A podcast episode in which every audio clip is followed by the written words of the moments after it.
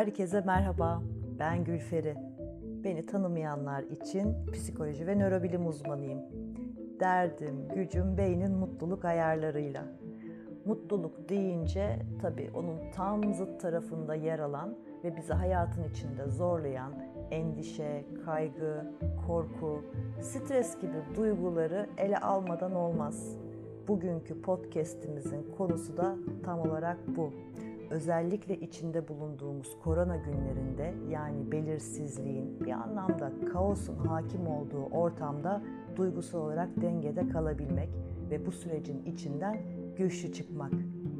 Hazırsanız başlayalım. 2020 yılı şu ana kadar herhalde korku ve kaygının en yüksek olduğu günleri yaşattı bize. Oysaki güle oynaya girmiştik.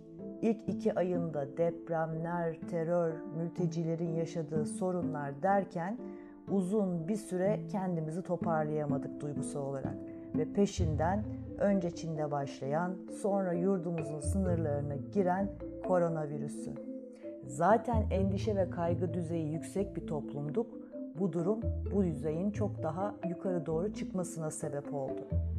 Konunun gerek bireysel hayatlarımızı, gerekse iş dünyasını, iş hayatımızı etkileyen ve daha bir sürede etkileyeceği görünen pek çok yönü var. Bu dönemi sakinlik, akıl ve sağduyuyla geçirenler süreçten çok daha kolay çıkacak, hatta güçlenerek çıkacak. Şu anda korkmak, endişelenmek, kaygı hissetmek aslında gayet doğal ve bir dereceye kadar da gerçekçi. İşlerimizle ve hayatımızla ilgili yaptığımız tüm planlar kontrolümüz dışında bir anda değişti. Ancak şu bir gerçek, bu dönem geçecek. Nasıl ki her şey geçti bu zamana kadar, bu dönem de bitecek. Önemli olan bu dönemi hem kendimiz, hem işlerimiz, şirketimiz, hem de yaşadığımız dünya için iyi okumak. Tüm zorluklarına rağmen sunduğu yeni yaşam düzeni ve teknolojik fırsatlarını iyi bir şekilde değerlendirebilmek. Bu noktada o endişeyi, stresi, kaygıyı yönetmenin yollarını, yöntemlerini öğrenebilmek. Bunun için önce bunların ne olduğunu da anlamakta, bunları bir tanımlamakta fayda var. Şimdi korku, kaygı, endişe, bunlar aslına baktığınızda milyarlarca yıllık evrim sürecinde hayatta kalmamız için beynimizin geliştirdiği gayet doğal bir tepki, bir reaksiyon. Normal düzeyde bunların yaşanması hem tehlikelere karşı tedbirli olmamızı sağlar, hem de bir takım hedeflerimize, isteklerimize ulaşmakta bizi motive eder. Zor duygular gibi görünse de itici ve motive edici bir tarafı vardır. Diğer taraftan tedbir almamızı sağlayan duygulardır. Ancak aşırı düzeyde ve sıklıkla yaşanması tam tersi bir etki yapar. Hem yaşam kaliteni düşürür, hem de performansını olumsuz yönde etkiler. Bu duyguları sıklıkla deneyimlemek bedende stres hormonlarının ihtiyaç ötesinde salgılanmasına sebep olurken hayatımıza da yansıyan 2 önemli olumsuz sonuç yaratır.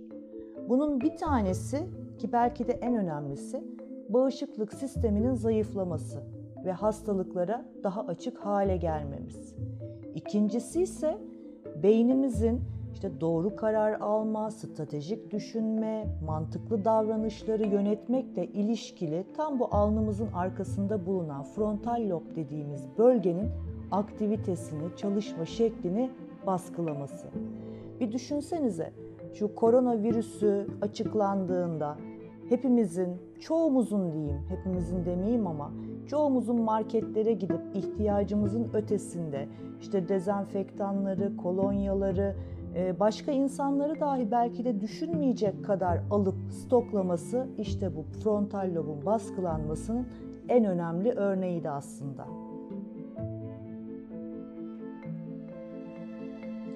Bu dönemde en önemli şey hem sağlığımızı korumak, hem de bunun içinden, bu süreçten güçlenerek çıkmak için ihtiyacımız olan bu stresi, endişeyi, kaygıyı yönemeyi becerebilmek.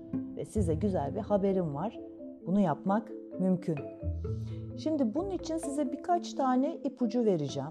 Bunların bir tanesi tabii ilk adımı tedbirli olmak. Dedim ya, endişe, kaygı, bunlar bizi yaşayabileceğimiz olumsuz sonuçlara dair önlem almaya iten duygulardır. Bu bakımdan çok faydalıdır.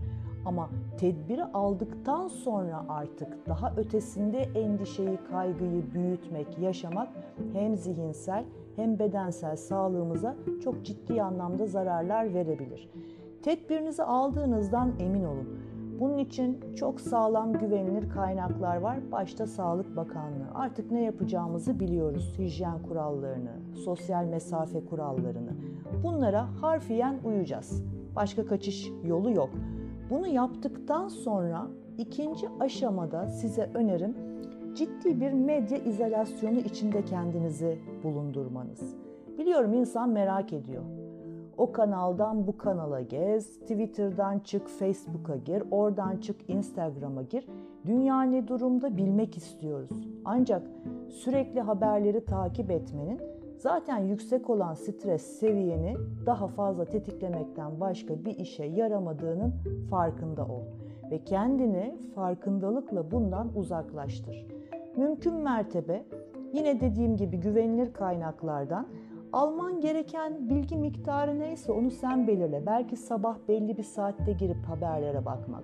Belki akşam belli bir saatte tekrar ne olduğu, yeni bir takım tedbirler, önlemler alınmış mı? Bunlardan haberdar olmak için bu alacağın haber kaynaklarını ve süresini lütfen ama lütfen kısıtla.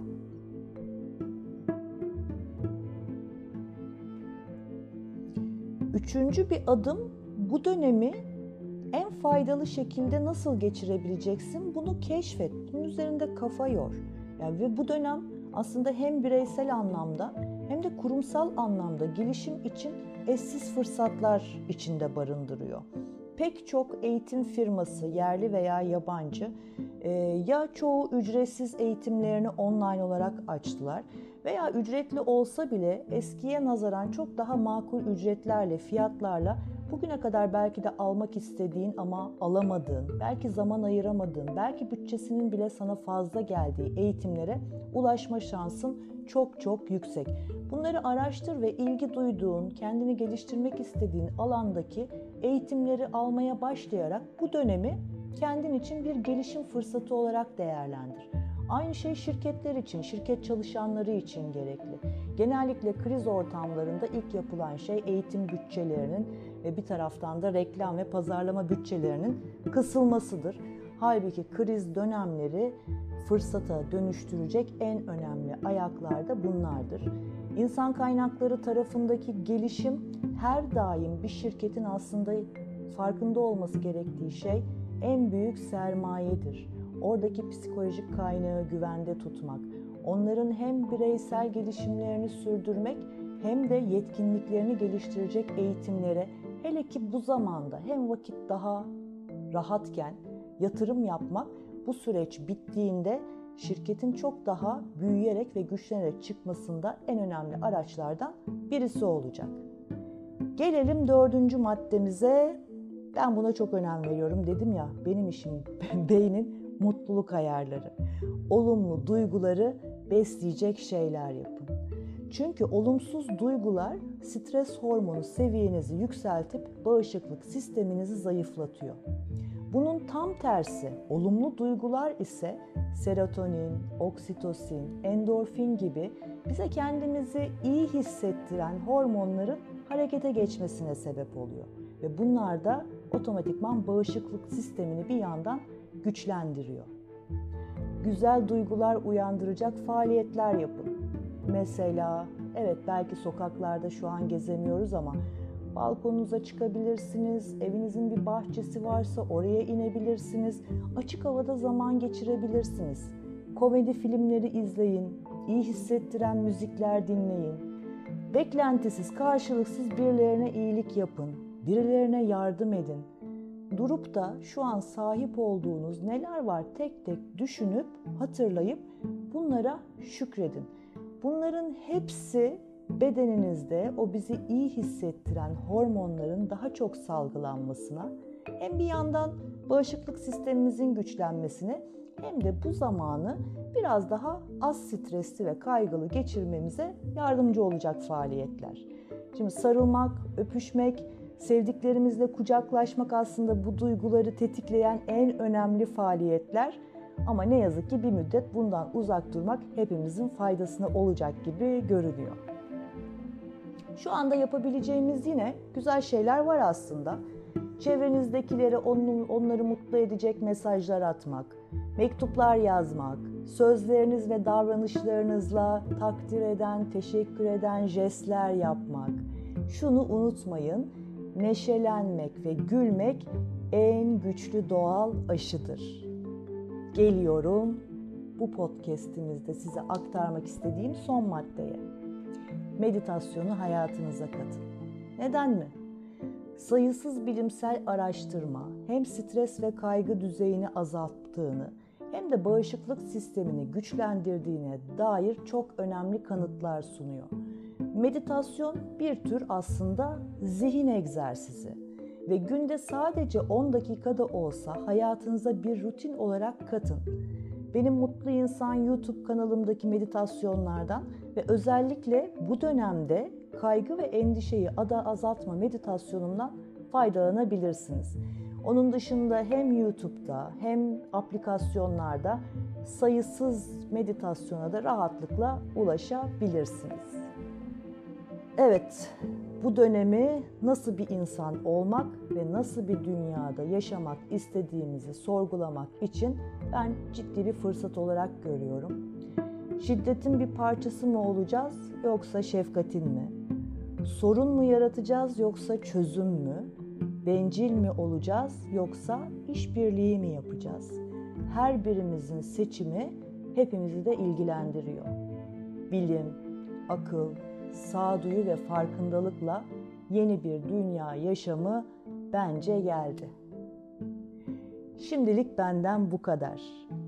Tekrar başka bir podcast'te buluşmak üzere. Sevgiyle ve sağlıkla kalın.